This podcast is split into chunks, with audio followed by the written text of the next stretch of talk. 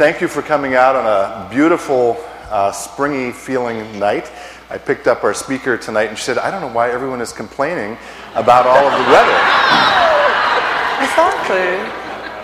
You people are weak. it's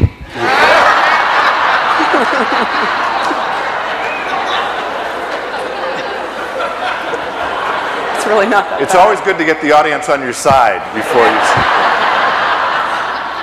Uh, thank you all for coming out. Out of curiosity, how many of you have never been to one of these events uh, before, Faith and Life Lecture Series? Wow. Wonderful. Well, welcome to all of you.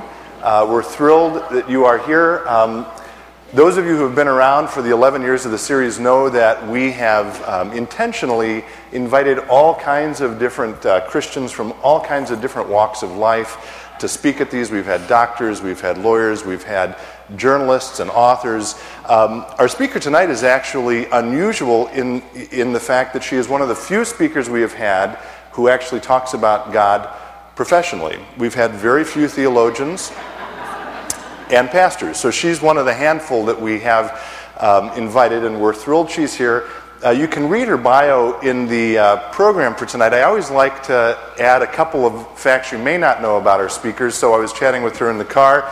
She tells me that she flirted with John F. Kennedy Jr. when she was a waitress in New York. She is, I will also tell you, she is still grieving a bit because she got in early enough today to have pizza at Pizzeria Lola, right? And intentionally ate half of the pizza, saving the other half for later, but unfortunately she left the second half on top of her friend's car. Thank you. She also told me that she can clean and jerk 150 pounds. Will you join me in welcoming Nadia Bolz-Weber? Oh.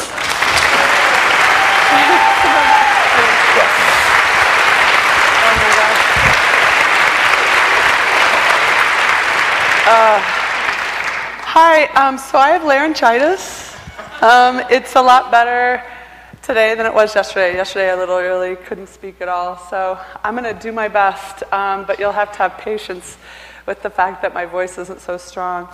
Um, so yesterday I realized that uh, two things about this. Um, this talk, uh, the title of which is Faith and Imperfection Being a Broken Gospel People in a World Demanding Excellence. Number one, that's a great title for a talk.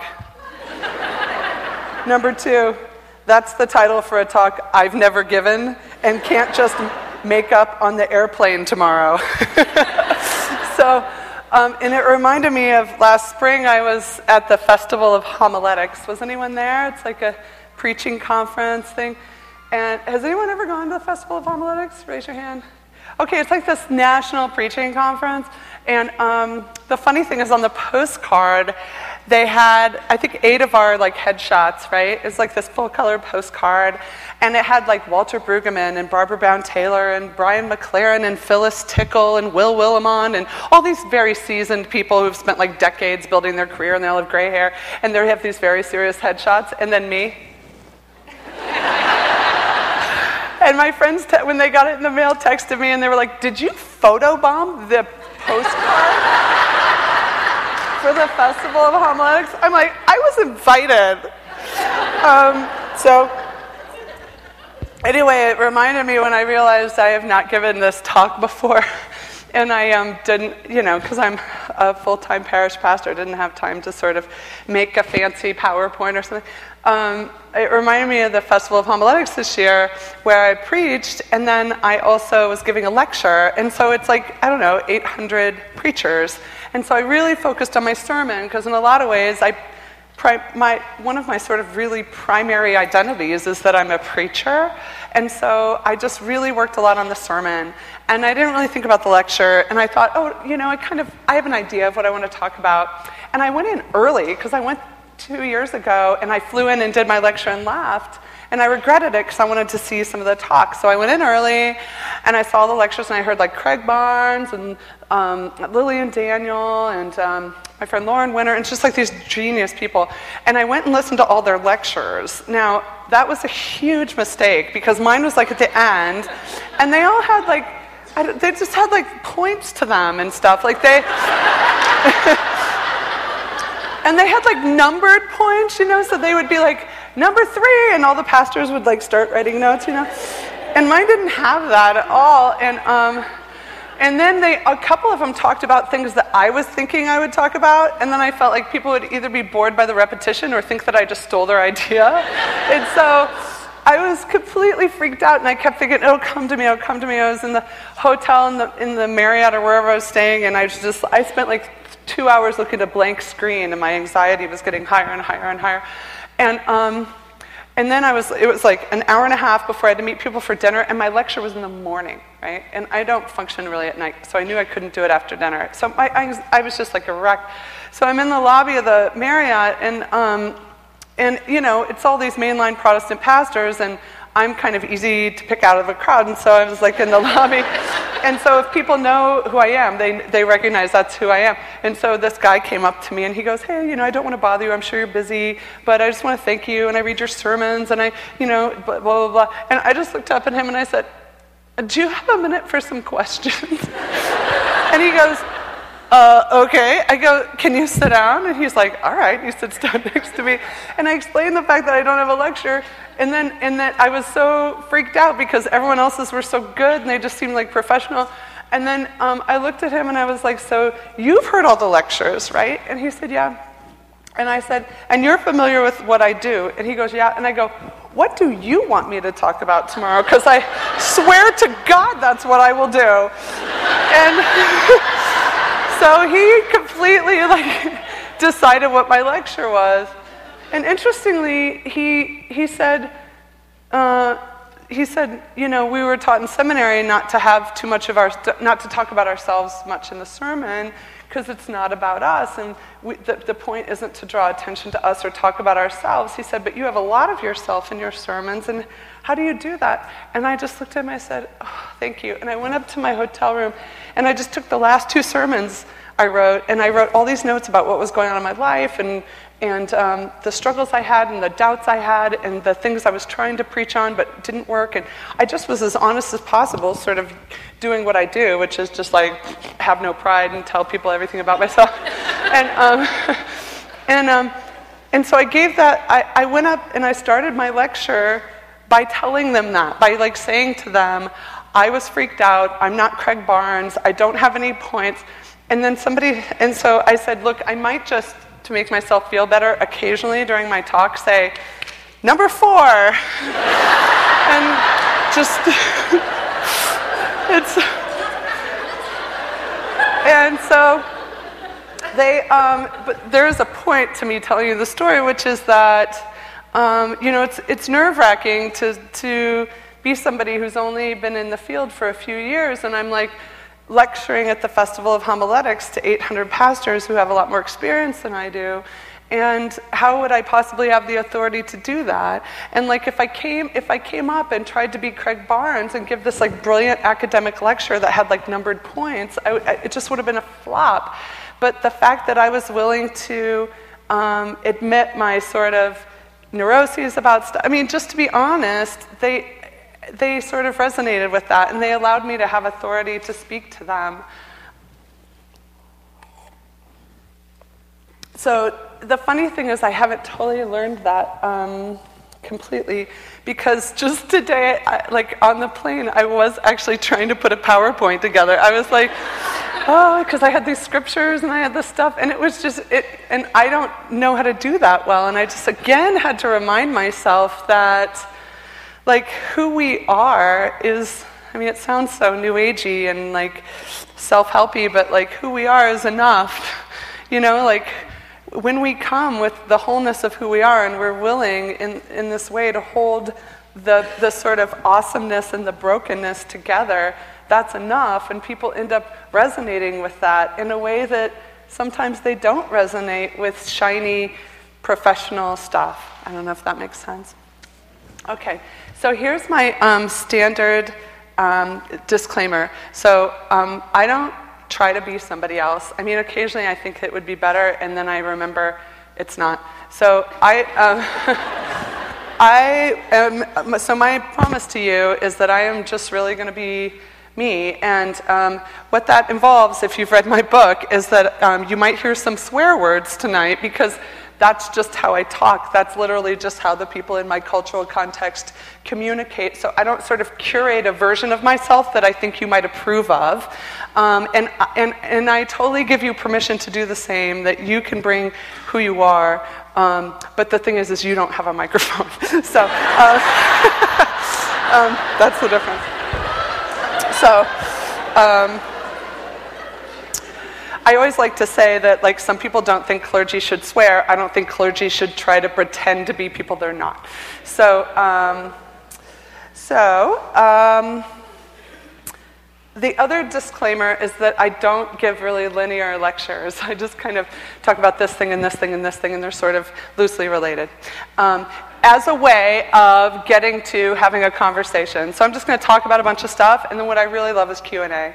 So um, I'm just going to throw a bunch of stuff out there, and then you guys can kind of can uh, start a conversation back and forth if that sounds good. Um, it, the reason uh, the reason I end up talking a lot about my church is that I feel like people have asked me, do you know what the term reverse engineering is?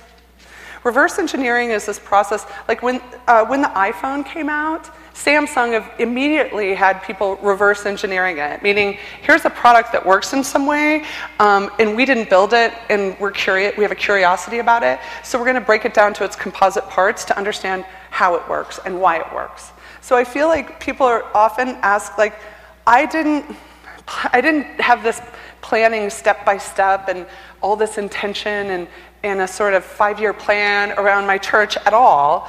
Um, and so when people are curious about what it is, then I have to reverse engineer my own community to try and figure out what to say. Uh, but I think that process might be really helpful for churches in general, which I'll talk about in a minute. Um, one of the sort of, and, and all I have the authority to speak to is this church that I serve in Denver. I've never been in a traditional congregation that was that was dwindling in numbers and tried to figure out what do we do to make that stop? How do we stop the hemorrhaging? Or how do we get young people to come? Or a lot of the questions that people have in churches right now. I've never faced those personally. I have no authority to speak to that. that. All I can do is tell you stories but that's what we're wired for. We think what we want are experts to tell us what to do, but what we're really wired for is narrative. And so I'm just going to tell you stories about the community and a little bit of reasoning behind it and a, a, a, couple of my kind of snotty opinions. And then you just do with that what you will. And if there's something that you hear tonight and you find yourself kind of just getting defensive about it, just know I'm not talking about your church, I'm talking about the person next to whose church. It's not. Totally not you. I, I think you're awesome. okay.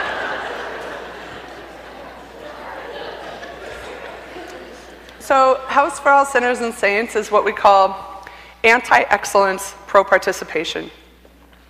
Um, and if you ever visit, you will totally get what I mean. who, who here has visited? A few people. Yeah, it's kind of lumpy and homespun, and um, and awkward, but um, beautiful, right? I mean, it's incredible. So, um, the reason we're anti excellence, pro participation is because um, we're much more interested, we, we, aren't, we really, we don't really actually do things very well, but we just do them together. So it's much more important, people's participation is more important to us than things being done really well. And so, what's happened is we have an extraordinary level of participation in our community. We definitely defy that statistic that's like, what, 5% of the people do 85% of the work? Not, not at House for All Sinners and Saints. It functions like a co op. Less body odor, but it does. so, um, so I'm going to give you some examples of what that looks like, okay? So, um, but first you have to understand that um, there's only, there's like, we have about 200 people on a Sunday, and of those 200 people, there might be 15 who are Lutheran. And of those 15, probably 13 came from the LCMS. Um, so there's only a few people who were raised ELCA in our congregation, interestingly enough. There might be four four or five. Uh, everyone's like, ooh. uh, so we have, we have a lot more post evangelicals than we have Lutherans. Um, we have a lot of people who've never experienced liturgy before. We have a lot of people who've never been a part of church before. People who never, who were burned by religion, never in a million years thought they would be back and just find themselves there week after week after week. So these are also people who have a built-in suspicion of institutions, and they have, which is a whole other lecture that I'm not going to give right now. But, um, but they also have a built-in suspicion of presumed authority. So in a typical worship space, the sort of, you know, the long, narrow thing, about, if you look at the space between the back of the wall and this wall, usually about a third of it is reserved for the two special people who get to stand up front. And, um, and if you have somebody who has this suspicion of institutions and presumed authority, you just kind of lost already just from the way the, the room's configured. Um, the, just the way the room's configured can just feel like, hey, weird. And so we've democratized the space. So the altar table is quite literally and metaphorically at the center of our life together. So the, the table's in the middle and we're in the round around it. So what we've done is democratize the space. Um, the other thing we've done is we don't professionalize the music. The, the music's a cappella. So we don't have somebody who's like, we don't have like these gr- this great organ player, this great band, or this, these great light show, or whatever. We just have human bodies. That's all we have. And so all of the music that you hear comes out of the bodies of the people who showed up. And um, we have, we have um, a cantor who's amazing, who leads the singing, and a choral guild. So people come like 40 minutes before the liturgy, and they, they um, with the cantor, they learn the parts. So that, and then they sit among the community to help hold the singing. We don't like remove all the good singers from the congregation and seat them somewhere else. I have always found fascinating. um, so, so we actually sometimes will announce, look, like if you're not used to singing in public, or like if you feel like you have a really bad voice, if you if you don't feel like you can sing well, at least sing loud. Um, please, please make up for quality with quantity if possible. um, but the fact that everyone's singing allows people who aren't used to singing or feel weird about their voice permission to also sing. That's really a metaphor for a lot of stuff in the church. The other thing is that um, the booklets in our liturgy. Um, oh, I was. I just want to describe the first time I that I went to a Lutheran church. I don't talk about it in the book, but I did go to one Lutheran church in Denver once. That will be unnamed, and they. Um, and here I am, I've never been in a liturgical church at all. And I, they give me, they hand me, they're very friendly. They hand me a bulletin. And so there's the bulletin, and then there's like a celebrate insert. So, like, one of the prayers is on the insert, and then the readings are on the insert. And then the bulletin has like, um, like code. So there's, um, there's two books in front of me, different books. And then there's like a word I've never heard of, like sanctus, and then there's um, dot, dot, dot, E L W 4 2. The hell? I And then another code, you know, another word with different letters and number. Oh, and then the, the smaller numbers are at the bottom of the right page, and the, like the bigger numbers the, are at the top and the back. Oh my God, it's like somebody stood there whispering in my ear, You don't belong here. So um, we, we put all the music in the booklet. I mean, all the music, everything's in there. It's very clear, start to finish. You can show up without knowing what's going on and be able to follow it. We also always print the music. because we don't musically infantilize people by just giving them the lyrics because you know people just don't they don't read music now like i don't read music but i know if the note goes up you sing up right i mean it's just and like if there's a dot after it, it's longer, and a squiggle means you just hold on for a sec. Like it's just, I feel like that's all you need to know because what happens it, when I go to churches that only have the lyrics and everyone else just somehow through some hive mind knows the tune, I'm like, I'm clearly not part of the hive mind, you know? At least if, the, if I can see where the note goes, I have like a fighting chance of participating. So we print the, do you see what I mean by snotty opinions? You get it now. Um, so we print the music. Okay, so when people come in, there's a basket of um, booklets, but then there's 15 or 18 different booklets that are, that are um, out there, and there's a sign that says, We're anti excellence, pro participation. Please consider taking one of the leader, leadership books. And so at the top is written things like, um, the conf- uh, introducing the confession and the prayer of the day and the first reading and the gospel reading and um, and the assisting minister at the Eucharist, and Eucharistic minister, and post communion prayer, and benediction. And it's all up for grabs. Actually, the word liturgy means the work of the people. And so we take that as seriously as, as we can. Now, there are certain things I do as the pastor, but there's just a couple of them that have to be me. And so um, what happens is from within the community, people stand up and they lead that part of the liturgy. They participate. I mean, even the liturgy is, is led by just the people who show up here's what you get and here's what you give up. What you get are things like, an, like when I stand up to go to the altar, I have no idea. It's like a game show. I'm like, who's going to stand up and join me? I don't know who took the book, you know? So I come up here and I'm like, who's, who's it going to be? And like what you get is like an eight year old boy who goes, I want to do it this week. You get that. You get somebody who, um, who ends up crying the whole time because they're, they're getting to say these sort of holy words and do these holy things. Um, you get things like that. What you give up is predictability and control. so you gotta just kind of go with it. There's, um, there's no, there's no anxiety at house. Was any, Nick, you were just there. What, did anything go wrong? Was something weird and like was floppy and didn't happen well? Do you remember? Oh, yeah. I presided at the Eucharist holding a seven week old because I didn't want to put her down. Um, but you know why? Is because the reason is because, like, we, we just started doing two. See, I just taught. I'm just going to, I just like my notes, I, nothing, I've said two things on here, so I'm just going to talk. so, what, uh, what happened was we, so we just organized as a congregation, which I'll talk about if you're interested. But uh, I have some things to say about the model constitution if you're interested. But, um, and so, and we just went to two services, and we just, you know, called uh, or, or uh, appointed another pastor for a while. So just lots of changes. And, um, and so we had this congregational meeting to sort of vote in our new council, which we call the housekeepers. And it was the first time we did that. And they were, you know, we put out the nominations, all this stuff, told people who the nominating committee were. If you have any issues, let us know, you know, all this stuff.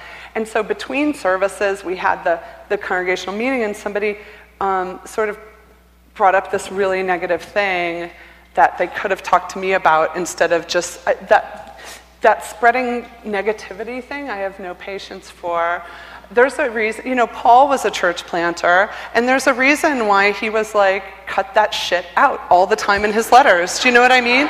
So, um,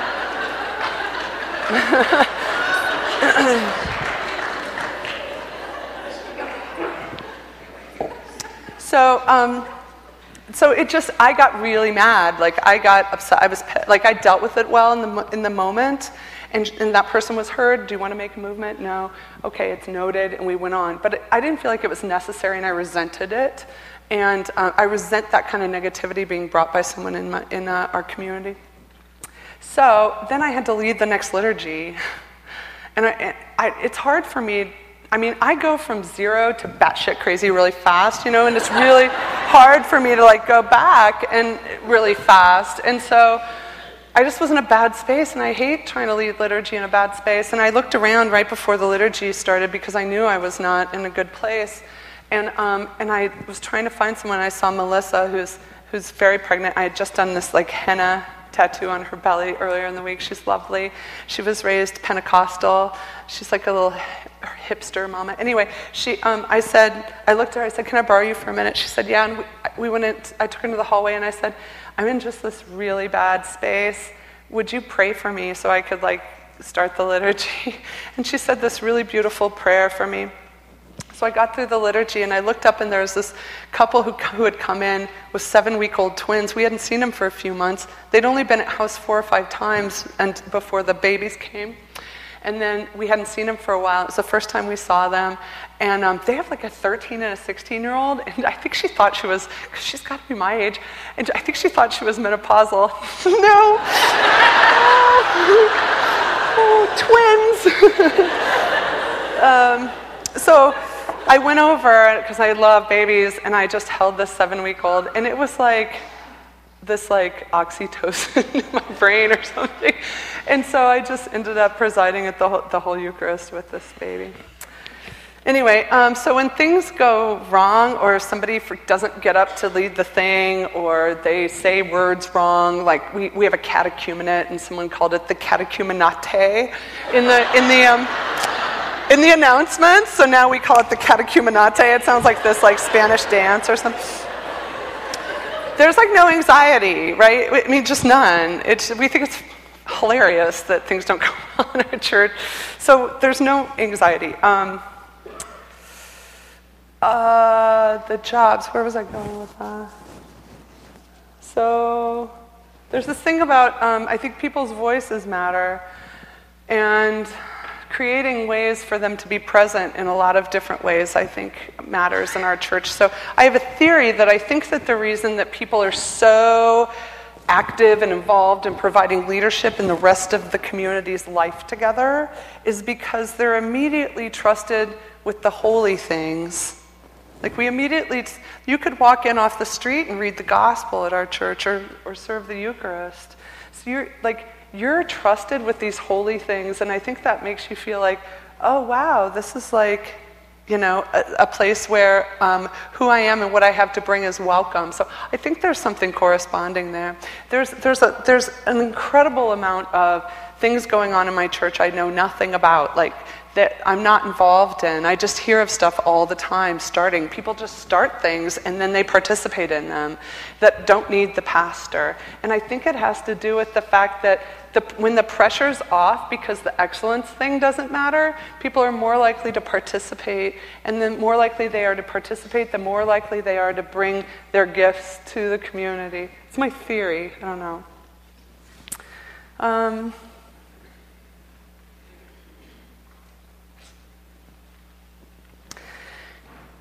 Another case I have for sort of embracing um, anti excellence, pro participation, is that I think it allows people to have a space where their imperfections and their brokenness are not something they have to feel shame about, that they can actually hold openly and not have to sort of hide.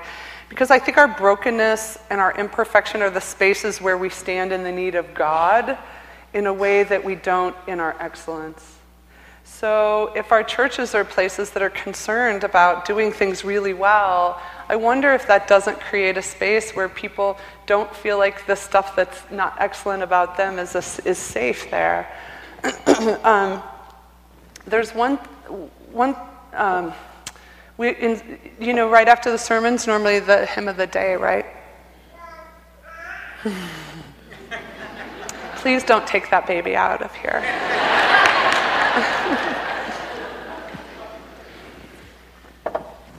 And the function of the hymn of the day is it allows the gathered people to respond to the gospel, right? So we took that out and replaced it with something that serves the same function. It's called open space. And it's a 10 minute time right after the sermon of prayer and response and reflection. And um, everything just slows down, like just, it's just quiet prayer and meditation. People, during that time, there are a few different things that go on.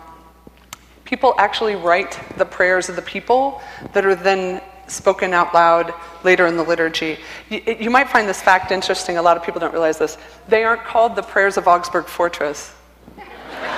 Um, I know. I didn't realize that either. I just I saw it on PBS, and um,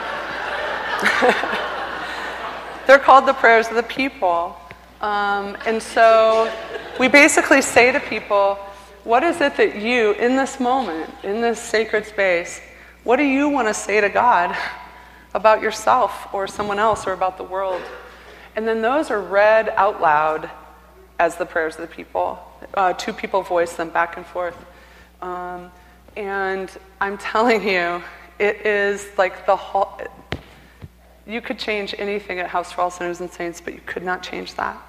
Because what you get is the truth about what people are going through.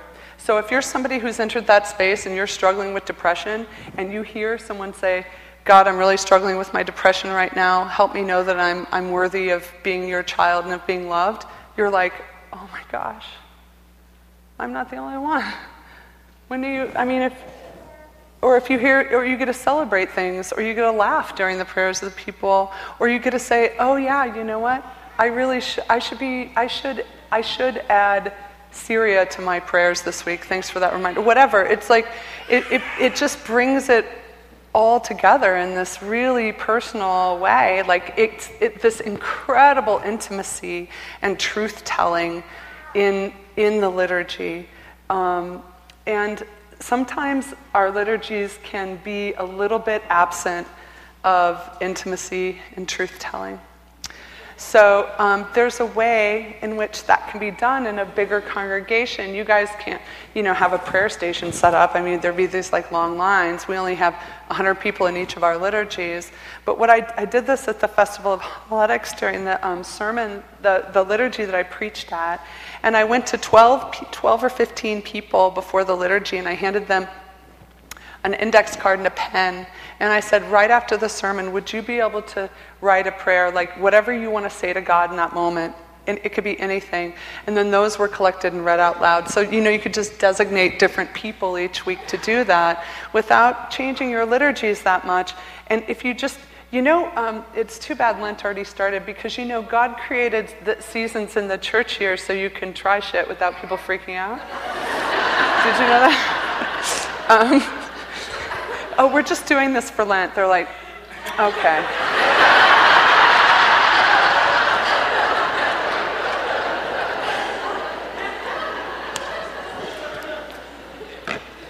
or just try it for a month during the summer or whatever and just see what happens. How does that, how does that space feel differently when people's brokenness is just so present in the space. It, I mean, it's like our need and the gospel is so clearly now wrapped together in that moment.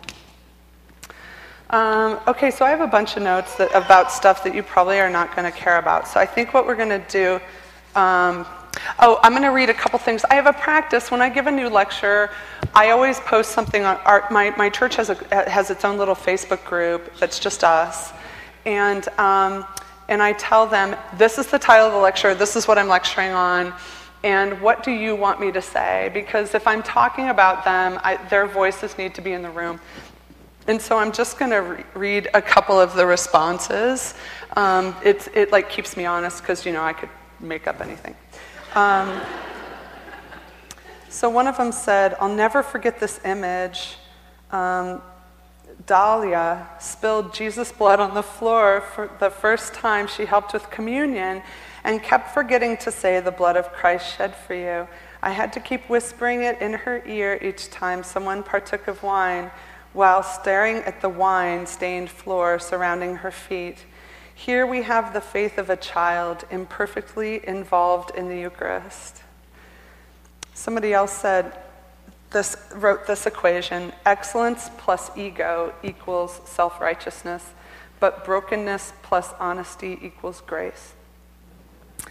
And then somebody else wrote, um, actually worked at a church where excellence in ministry was a core value, and then I came to house and it was like rolling off a pair of Spanx that were way too small.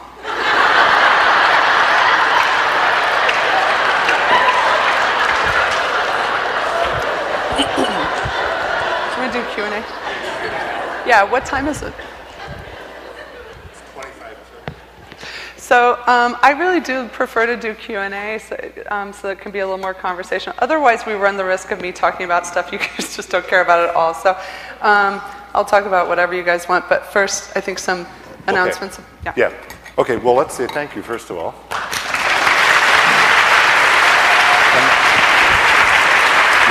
that's going to fall off. And can you flip that up? There you go. Yeah, thank you, Nadia. I'm coming that. back in a minute. You're what? Yeah, you're coming, coming back. in You're a not minute. going away. Yeah. No. Um, yeah, a few announcements. Uh, one is I always like to let you know what our next event is going to be, and this is in your program tonight. Uh, but it is Thursday, April 24th, with uh, Dr. Eben Alexander. Has anyone read his book? Any- Oh, wow, quite a few of you. Okay. It, it, actually, last night we had Wednesday mid-week Lenten worship, and someone came up to me after worship and said, "You've got to hear about this new book." Um, and I said, "Oh yeah, he's coming in April." So join us for that uh, Thursday, April 24th, 7 o'clock again here in the sanctuary. If you'd like updates about upcoming events, um, you can give us your email address on this form, or you can go to our website, uh, faith-and-life.org, or there's this new thing called Facebook, which you can also go to and like us there. And th- those are all easy ways for us to communicate uh, upcoming events. Um, I will tell you as well, we're hard at work on next year's series. We always have five speakers, and we have four of them scheduled. We'll have uh, information about that coming out in the next couple of months, so stay tuned for that. I also always like to say a few thank yous at these events. You may have noticed that there was no ticket for you to come in tonight, that you had to pay no money to be here. Uh, from the very beginning of these events, uh, 11 years ago, we have always worked hard to make sure that they can be free and open to the public, and that is only possible thanks to the generosity of, of, of some wonderful people and organizations locally. So let me just say uh, thank you to some of those. These are again listed in your program. Uh, I'd like to thank Thrivent Financial for Lutherans, the uh, Community Crossroads Group, uh, Productivity Inc., and I don't know if representatives from all these organizations are here tonight, so I'm not going to call them out individually, but Productivity Inc., Cressa, uh, TCF Bank, Rapid Packaging, uh, Sparky Abrasives, Luther Seminary, Seminary the MacLaurin Institute uh, at the University of Minnesota, Fuzzy Duck Design, and the Bookcase, which is uh, Minnesota's oldest independent bookseller and which always helps us with book sales. So thank you, people from the books, Bookcase out there. Uh, there are also a lot of individuals who contribute very generously. You are here thanks to all of those individuals and organizations. Would you please say thank you to them?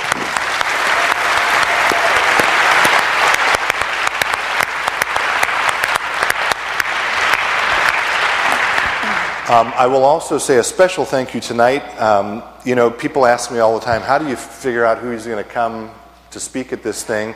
Um, there are all kinds of answers to that question. In the instant, in, in the uh, case of this evening, it's thanks to two very specific people who happen to be standing in the corner of the sanctuary right now. You're all going to look now. It's Al and Nancy Tank, who are members here at St. Philip Deacon. I don't know when it was, Al and Nancy. Last year, sometime, they came back. You had spoken at the National Youth Convention for the LCA, and they had a friend who went who was on fire about you, and they said, maybe we should have her come. and I said, okay. So, Al and Nancy, thank you for that, and you all can say thank you to them uh, later as well. Um, and then I guess the final thing I will point out is that uh, Nadia's book, um, which is a New York Times bestseller, is available for sale tonight. After the Q&A, we're going to hightail it out of here so that she can sit at a table. She's happy to inscribe books. Uh, she is struggling with her voice, as she mentioned, so she can't have long conversations. She has to give another talk tomorrow, but uh, find her out there if you'd like her to inscribe a book. Okay? All right, so we're going to do a little time for Q&A. Um, we'll see how long you want to go. Well, it won't go f- all night. You know, we won't be here. Um, there's a microphone right there and a microphone right there. And um, go to it.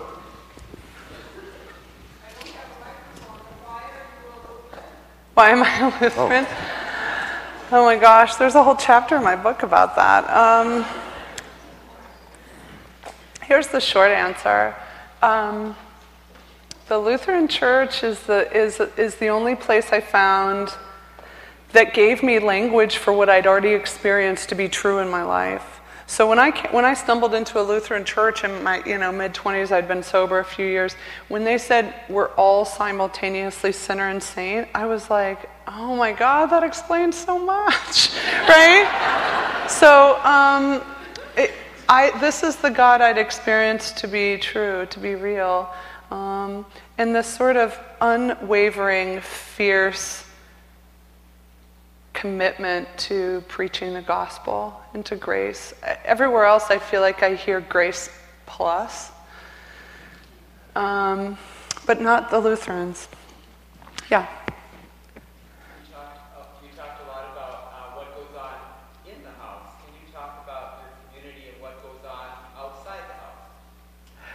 What do you, what do you say? Say more.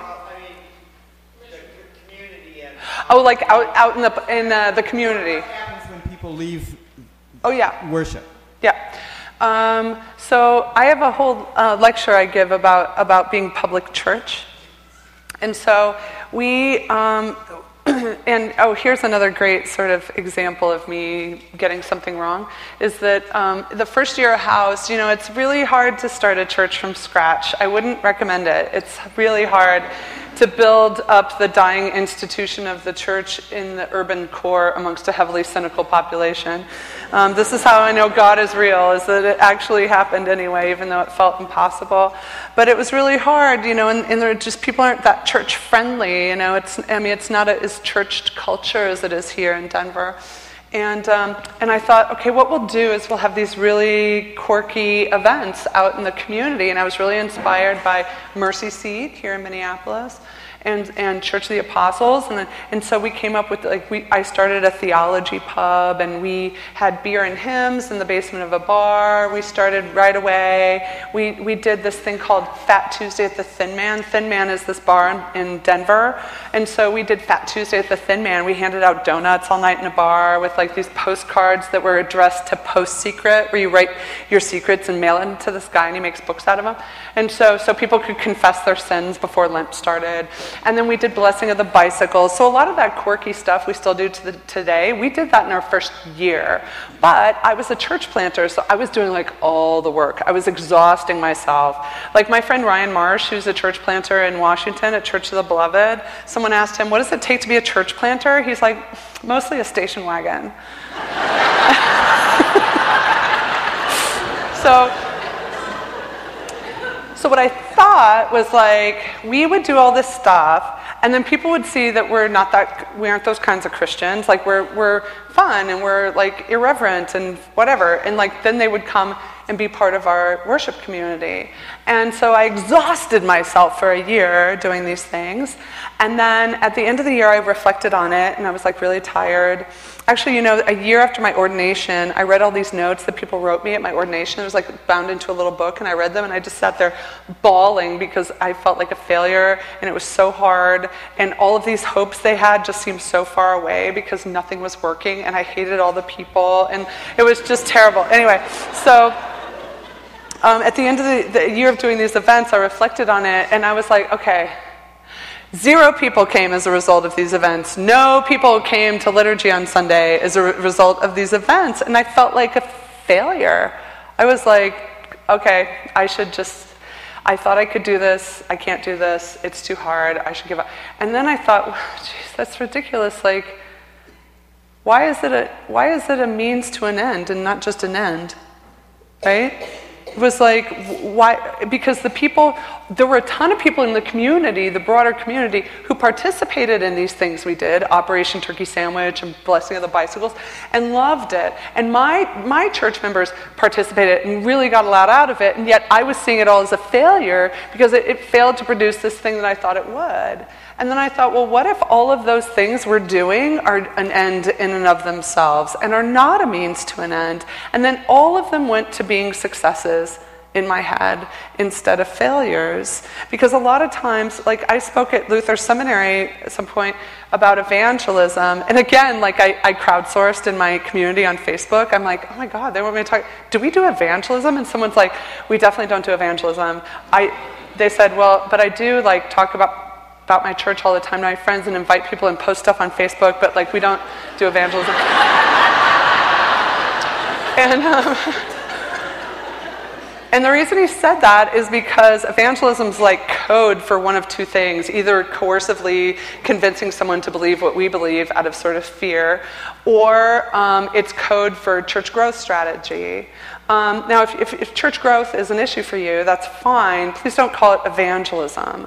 You know, if really what you need is to like recruit people because you are tired of serving on the committees and paying all the bills, and you really think that they should have a turn at it, um, that's fine. That's totally not evangelism.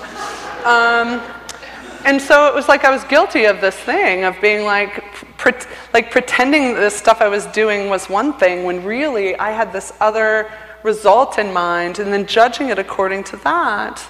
So um, we do a lot in the community, and we, honestly, at this point, it's built into the DNA of the church. We do it because we think it's fun. That's it. Literally, that, that's it. Like, and when we put out press releases, people are like, "Why are you doing this?" We're like, "We think it's awesome." So we don't care. We're just like I mean, it's. I think a lot of what we do as a, as, our, as a church is really like to entertain ourselves. like we just think it's hilarious. We think we're hilarious. So. Uh,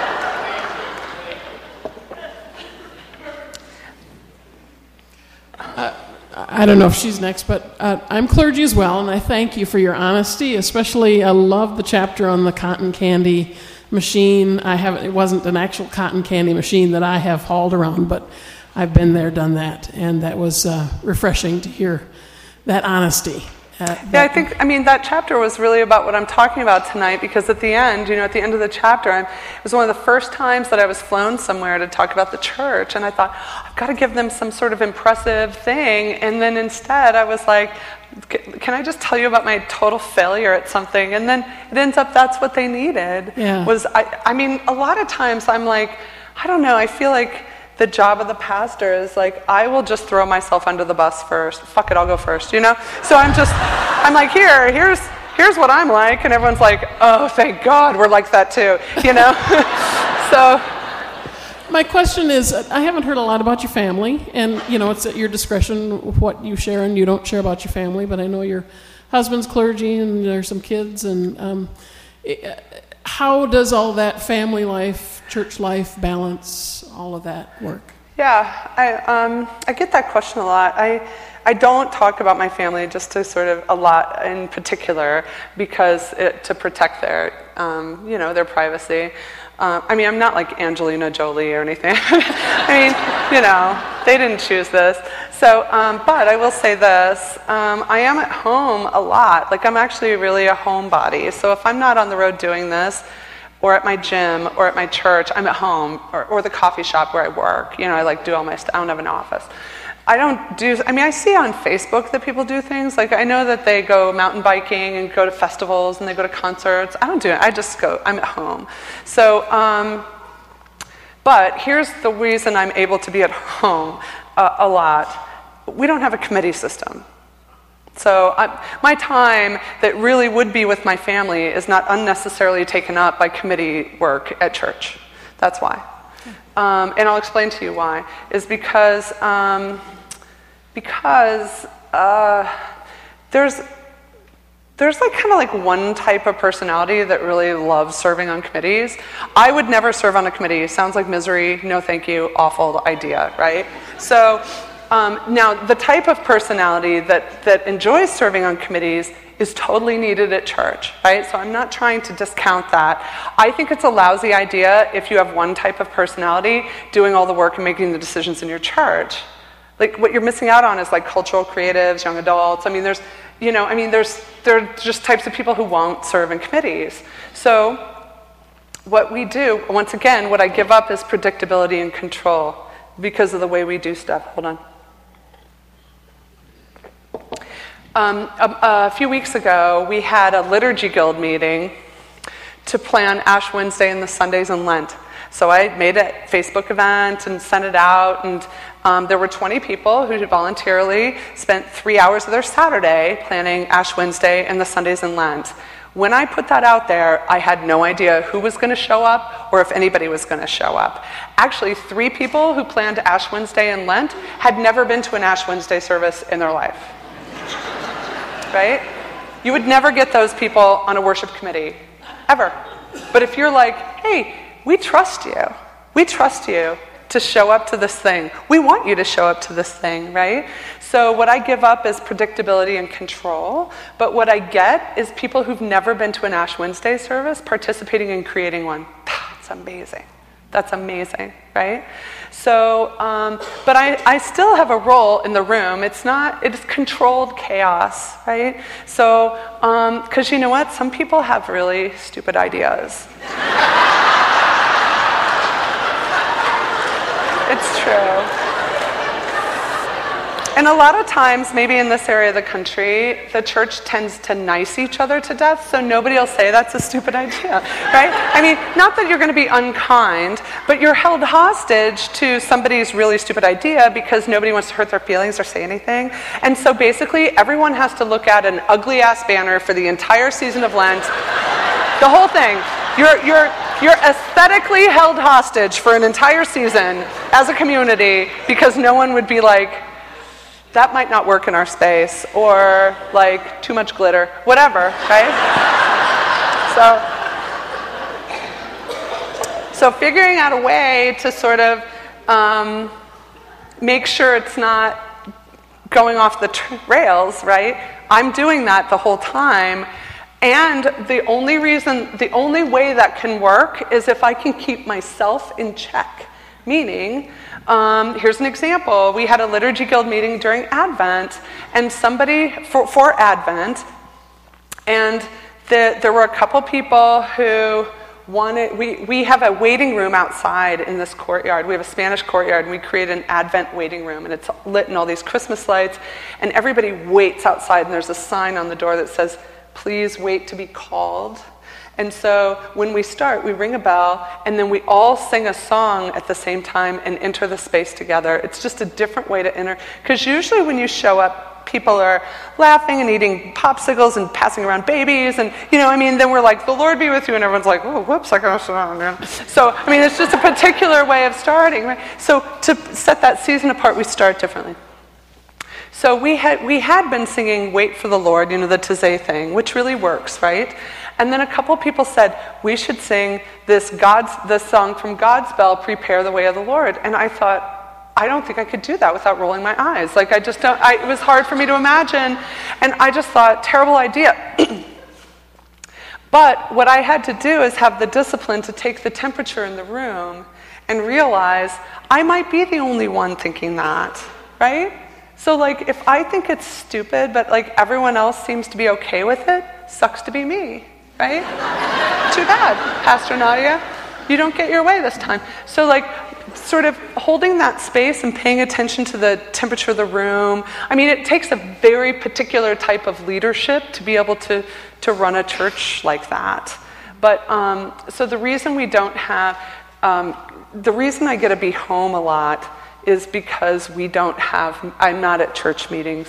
Because if I had gone to people and said, look, we need a committee of eight people to be on the worship committee, and it's an hour and a half on the second Tuesday of every month, and it's a two year commitment, I would have zero people. But the way we did it, I had 20. Thank you. Oh, oversight. I'm sorry, I was neglecting this side. You're um, really important to me, this side.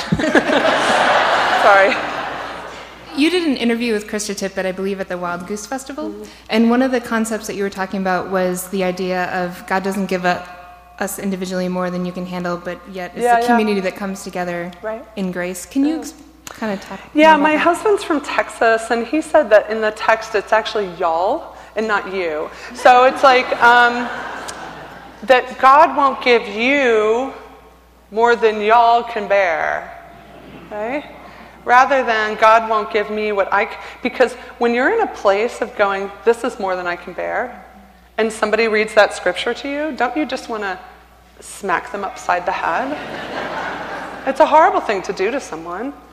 Um, and so I, I you know sometimes like we we talk about like sometimes we're the ones who are lowering our friends through the roof to Christ and sometimes we're the ones being lowered.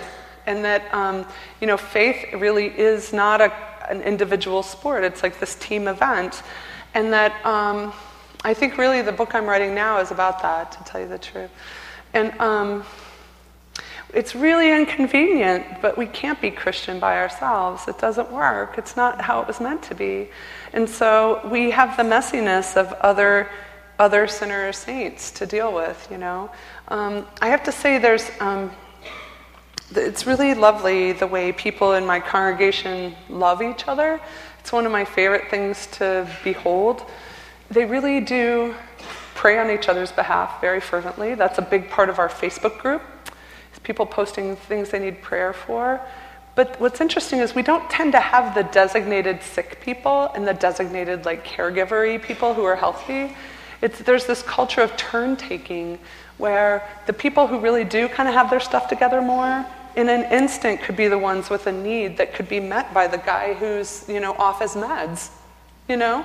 So um, i don't know and i can't tell you why that is really. I can't say I, that i created that. I think just the having that space of real honesty where people really can bring their brokenness and there's no shame to that and people are just loved for it um, allows for that because there's not people sort of hiding behind a facade of, of I've got it all together at my church. So.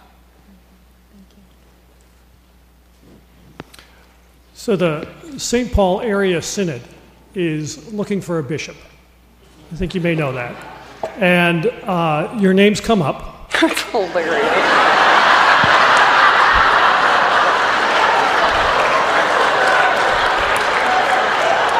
Let me tell you how I hear that. I hear that as we'd uh, like to give you the opportunity to have a life that you would be miserable in in exchange for a title.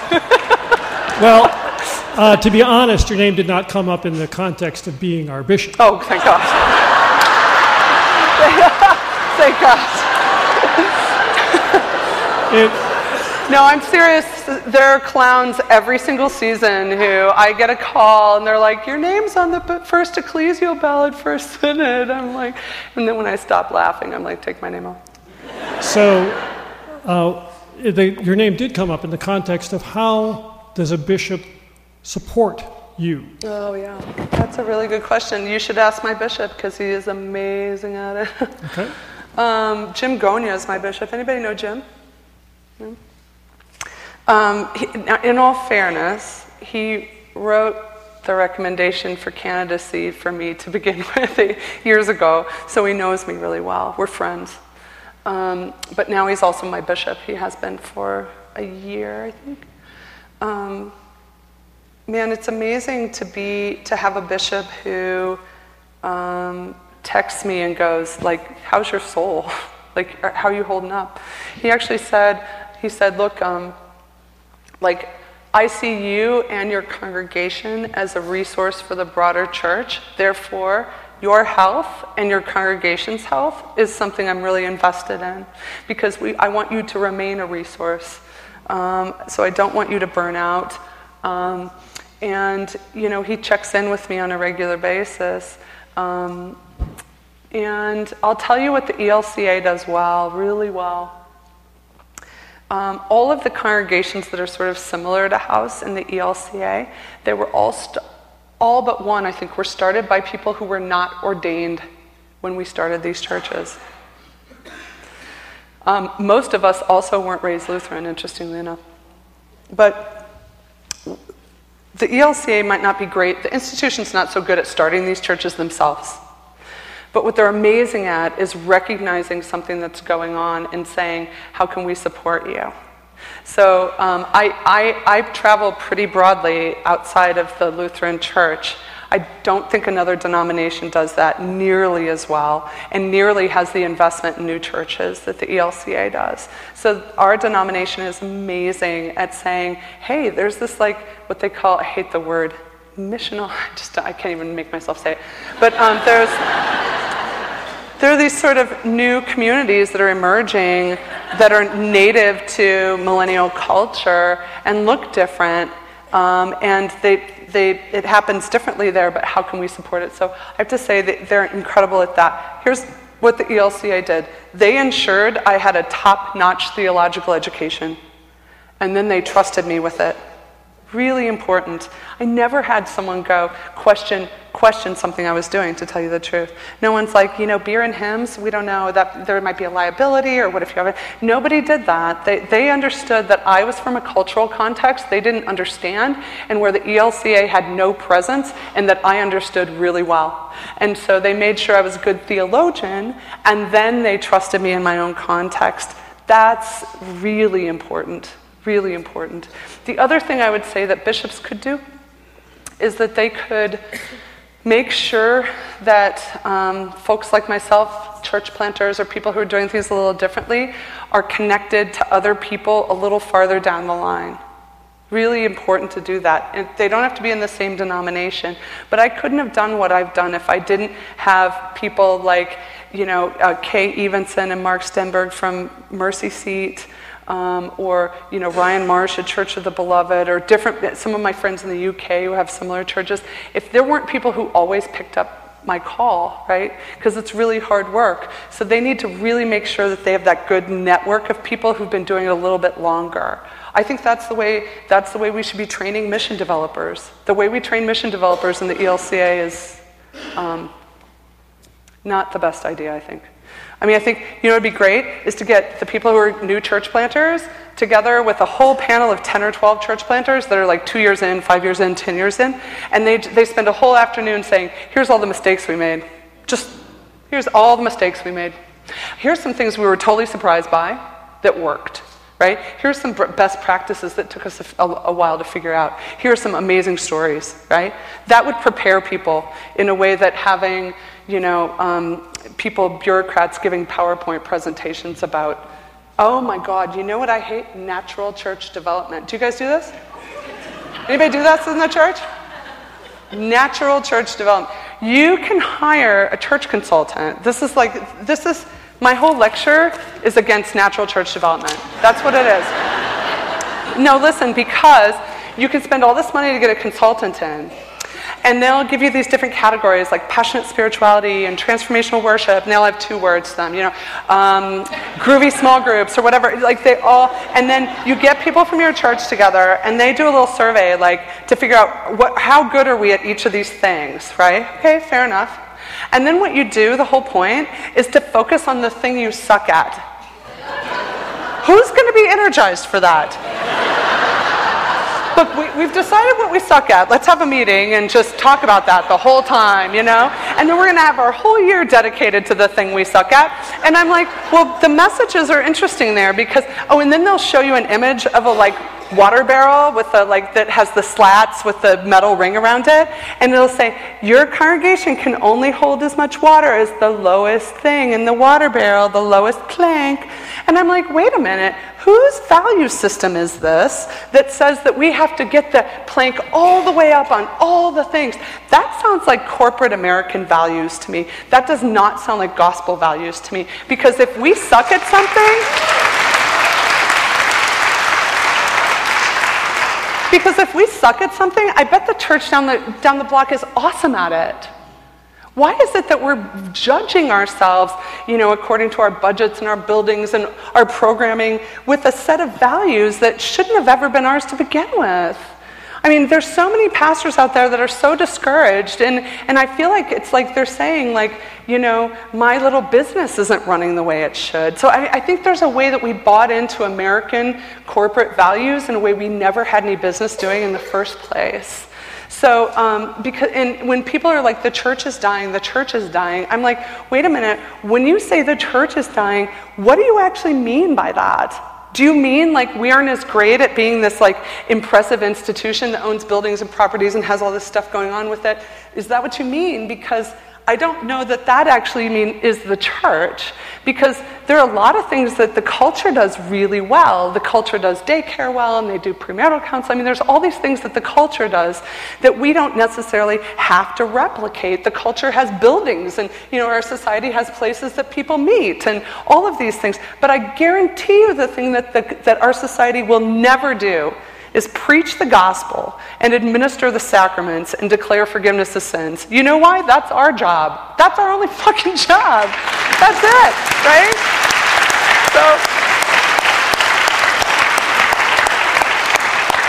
so I, I mean, it's like if you're doing that, like if you're in this church that that a lot of the structural stuff or the numbers or the budget stuff or the staffing thing isn't what it was 20 years ago, if you're still preaching the gospel and administering the sacraments and declaring forgiveness of sins, you are successful at being the church.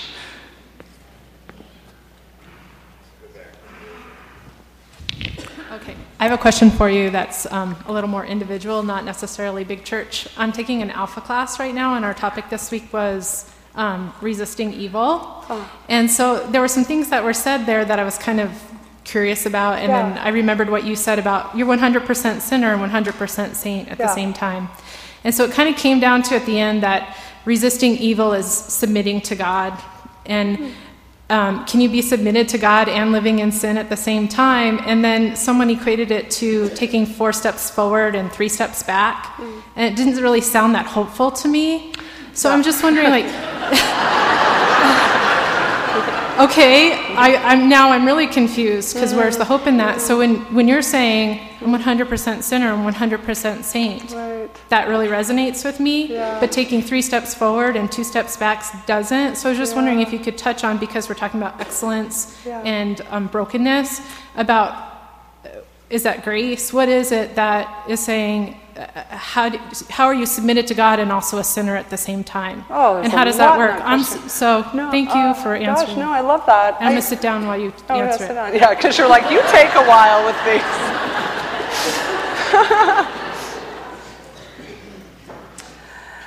I think um, some, a lot of times in sort of more evangelical circles, sin is basically boiled down to immorality. And so um, basically you can avoid immorality, right? So if really you think sin is these sort of a list of things you shouldn't do, you can actually avoid doing those things. And so in that mindset, you're just walking in righteousness, you know, because you're you're avoiding the, the no-nos on the list. Well, you know what? You are still a sinner, right? You can you cannot commit these acts of immorality and you are a 100% sinner because really when when our relationship with to God is determined by um, how well we're doing with the list, with the no-no list, that's called in Lutheran circles living under the law. And there when really you're living just under the law, there really are two options: pride or despair. That's it. You're either prideful of the fact that I'm the best at not doing the no no list, or you despair in the fact that I can't manage to be perfect. Neither of those, as you said, is particularly hopeful. That's why we have this sort of intercession of God's grace that is transformative, that we don't, we don't manufacture it, we don't um, distribute it, we don't decide how much we get. It is just a fact that we're just immersed in all of the time. And so somebody asked me recently, I think it was in a more evangelical setting, they're like, hey, Nadia, what? Because here's the thing I feel like God is, I'm not pursuing God. God's pursuing me all the time. I don't really do anything to pursue God. Someone said, "What do you do personally to like get closer to God?" And like before I knew what I was saying, I was like, "What? Nothing. Why would I do that?" That's like, "What? I wish he'd leave me the hell alone half the time." Like so it's, a, it's this thing that pursues me. I, so I'm not concerned with like doing it right, getting it right. I mean, I try to be kind. I try to acknowledge when I'm wrong. I apologize to people. You know, I try to be a good person in the way that anybody would learn in Girl Scouts, right? But that's not, that's not religion to me. That's not spirituality. Hi. Uh, you know, this all sounded so much better in my head, so I'll give it a shot here. Um, You're going to do awesome. Huh? You're going to be awesome. Okay, thanks. First of all, um, like the woman that spoke earlier, I first was introduced to you through our own Krista Tippett on, on being. And you came into my life at a time, this, well, this whole past year has been very difficult mm. um, with being in a relationship with an alcoholic. Mm. And so I listened to you a lot um, with your t- Tuesday, the podcasts that come out. And so many times you have given me so much back from what you have, your words. Thanks. And I guess my question would be one, first, I just want to say thank you for that. You have no idea how you have helped me survive this past year. Wow, thanks. Um, so, my question would be where do you find your words? How do you know what to say? Do you, do you meditate? Do you pray? Or does it just come? I'm thinking it probably just comes, right? I have to. So I do a lot of public speaking, and nobody has ever asked me that question. Thank you for that question. That's a really lovely question. Um, I have. I hate writing sermons so much. Like, I don't know how I'm going to preach on Sunday. I don't know, I have nothing to say. I've spent hours reading the text. I'll read stuff online. I still don't have anything. I, um, and that's like a weekly sort of experience. And um, it's never easy. And I spend a lot of time. And I always describe it, if you've heard me speak, you've heard this before, but I describe it as a wrestling match between me and the text. And I take my community into this wrestling match, and then I don't walk away before demanding a blessing for them. And then when I do, I walk away limping. That's why that's why I can't I cannot preach every week. I can't do it because my blood is in those things. So um, it feels costly, and I guess what I do is I just try and think, what's going on with me? Like, what am I struggling with? Or what's going on in my community? I spend a lot of time with my people listening to them. I know what's going on in their lives. And I try to weave some sort of thing that, about me, some sort of need for the gospel within me, with, or the need for the gospel in my, the circumstances in my community, or like stuff in the world with that text as much as I possibly can. And um, it's hard. Being a preacher is hard, I find.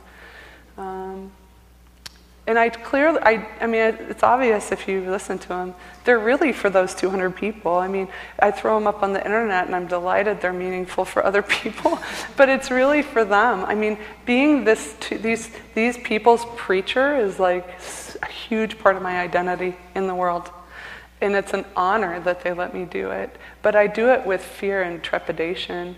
I don't have confidence, I'm not an overly confident preacher. I, um, I'm actually fairly faithless. Like, I think, I look at the text every week, and, and not kidding, I think, well, I've had a good run. That's not a joke, but I'm like, it's clearly over now, you know?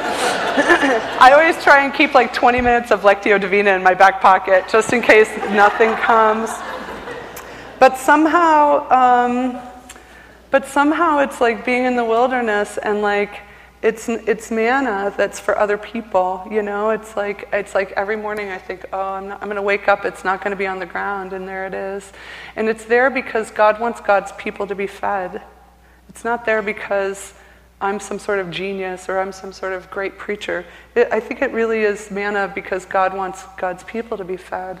And um, I just rely on that, I think. Well, don't change, okay? Are we done? Oh, no, okay. Oh, the last two. But he's been waiting patiently, but he just sat down because he was so tired. okay. Hi. Um, your church is full of people just like my stepson who is very suspicious. Yeah. And I would really like to try to find a way to help him understand that religion is not the same thing as God. He sees religious people as hypocrites because they say one thing and they do something different. They don't live out their faith in a lot of ways. And what you're saying about the sinner and the saint is probably a lot of that. Yeah. But I wish honestly that your church was here so I could bring him to your church. but I'm wondering if you have a way or a means of well you know the, the, the, place the place that we have where that is so clear that religion god and religion are not the same are 12 step meetings so does he if, if he's lucky enough to have an addiction of some kind actually he, he doesn't have an addiction, but he probably and he probably doesn't have quite as many tattoos as you do. But I'm like, if I bring him your book and I show him the cover, would he read it? Yeah. because I think he would feel like akin with you Yeah. because you look like him. I know, I know, well, I I mean, know. the tattoos, you know. I mean, I, I think people also get the impression that, um, you know, people with tattoos are dangerous or, you know. Oh, we're totally dangerous. yeah, I don't know. I mean, we're all on our own path. I mean, I imagine there were a lot of people in my life during that decade that I sojourned outside of Christianity who felt the same. And I don't think that there was anything that they could have personally done to hasten my return to the church. So um, I wish I had some sort of advice for that, but I don't. There are some really great churches in the Twin Cities, though. You know, Humble Walk and Mercy Seat and House of Mercy, and you guys probably know some others, Solomon's Porch. So there's some really amazing communities here that, um, that he could totally check out. Okay, one over here, and then the guy who was tired. I was intrigued by your comment about your worship planning group and the three people who've never been to an Ash Wednesday service that came to that planning group. Yeah. And my understanding is you did not come from a liturgical tradition growing up either. What's your first experience of Ash Wednesday and how'd you react to it? Can you talk about that? Repeat the last. Can you rea- What's your first experience of Ash Wednesday? Yeah. And how was that? How'd you react to that? Um, I reacted very strongly to it actually because um, I was we, uh, Matthew's internship parish was in Eugene, Oregon, um, United Lutheran, and I'd never experienced uh, Ash Wednesday before. And at the time, I was working at the HIV Alliance in Eugene, Oregon. It was a perfect job for me because we had this little cottage, and I made two meals a day for people who had HIV. So anybody who was HIV positive in Eugene, Oregon could come to the Acorn Center, and um, I would just be hanging out, chatting with them, and making them food. It was it was like an amazing job, but. Um, but I was around a lot of death, more death than I'd been involved, you know, been around intimately before. And so to have the experience of these people who were, who were dying around me and to enter that space, and it was really quiet. And I just remember all of these people acknowledging their mortality in this, in this sacred space. And I thought, you know, we live in such a death denying culture, but death was around me. And so it was like this blessed relief to be in a space where at least it was acknowledged in some way. Um, Ash Wednesday this year was very intense. I did a funeral um, on Monday. There was this, um, you know, that Monday of Ash Wednesday was one of three days off in a month's time that I was going to get. And I was just protecting it. And I got this call a few days before, and it was somebody. I never answer the phone if I don't know the, the number for obvious reasons. And I just talked to my doctor's office, and they were going to call me right back, and that's who I assumed it was. It's very unusual for me to answer the phone if I didn't know the number. And this woman's like, "Oh, is this Nadia?" And I thought, "Oh gosh, who's this?" And um, and she explained that her nephew had killed himself the day before, and that she got my number through. I do CrossFit, and I'm part of that's my that really is my community, um, my personal friend group community. People I hang out with are have nothing to do with the church. And she was part of another CrossFit gym, and she had asked another athlete. Who do you think could do the service? And they said, You should get Nadia Bolz-Weber. So they called my coach. Anyway, she got my number. And the whole time I'm thinking, no, no, I need that day because they wanted the funeral to be Monday, right? I'm like, nope, I can't. I mean, I was just, in my mind, I just kept thinking, no, no, no, no, you've got to have a day off. I was so tired.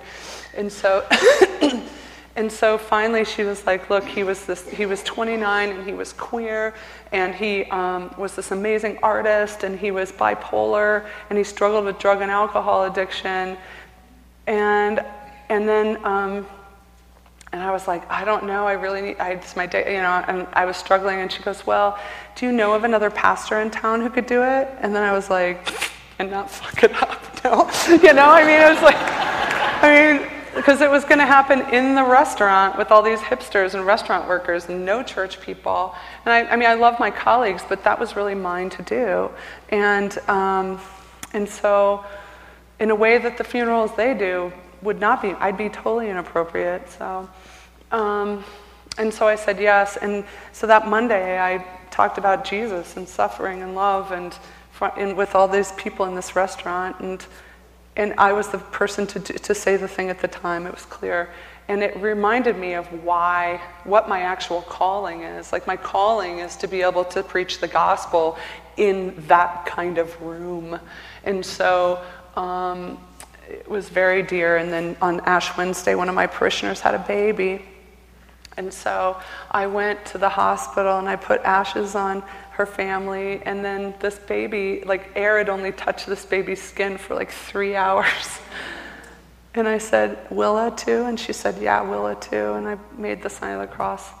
And um, it was just, I, I don't know, like when you don't have those symbols and those, in that stuff to sort of lean into, to sort of define who we are and why we're here and our identity and all those things. I just, I can't imagine living without it. I can't imagine living without the Eucharist and singing the Kyrie again and singing the Psalms and like that stuff the, I think the reason the people come to House for All Sinners and Saints is there's so much uncertainty and chaos in their lives, and like, but they come to how they come to church, and it's it's patterned and it's regular, and there's something trustworthy about it, and it's really deeply rooted, so they don't have to be cynical about it, and like they need it, like they need those signs.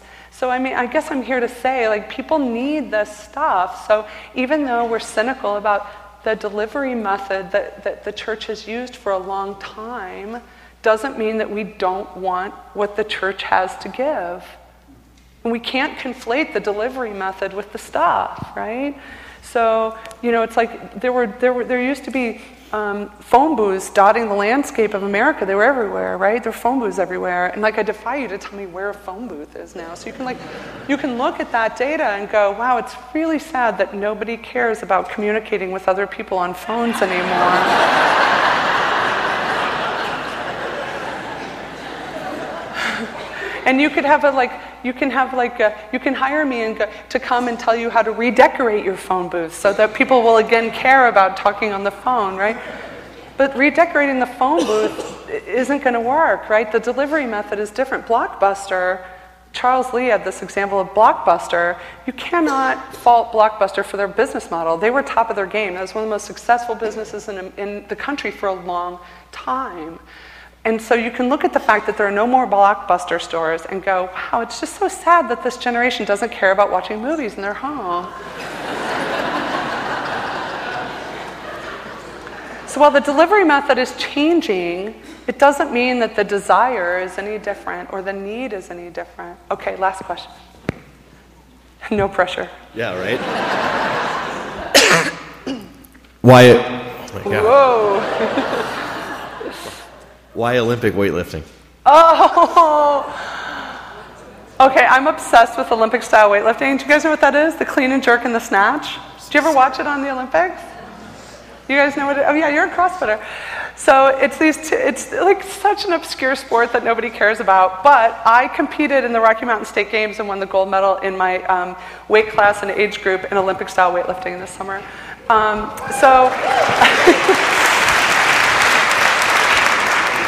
I love Olympic style weightlifting because it's absolutely impossible to do. It takes like forever to learn, and it seems so simple that you take a loaded barbell from the ground to overhead, but it's just you have to use power and speed and strength and flexibility in half a second to be able to do it without you know hurting yourself. So um, I love that question. Nobody else gives a shit though. Okay. Um, Uh, you guys have been really great. I'm so grateful to be here. I love coming to the Twin Cities. It's one of my favorite places, um, and you've been wonderful, and thanks to you guys for having me.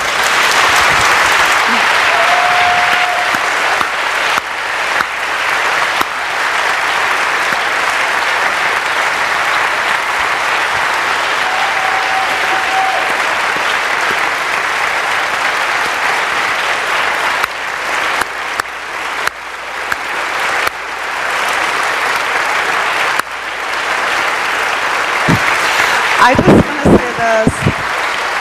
Thank you.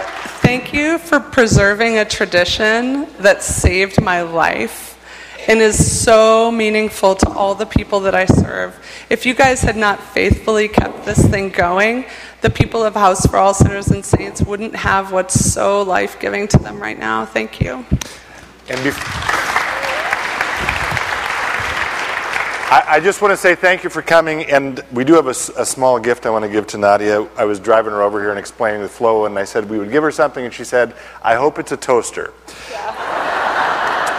As it happens, we are giving her that, but there, that's in my office. So in here, we're giving her a plaque that says, with thanks to Nadia Bolz-Weber for bringing faith to life. Thank you, Thank you. so much.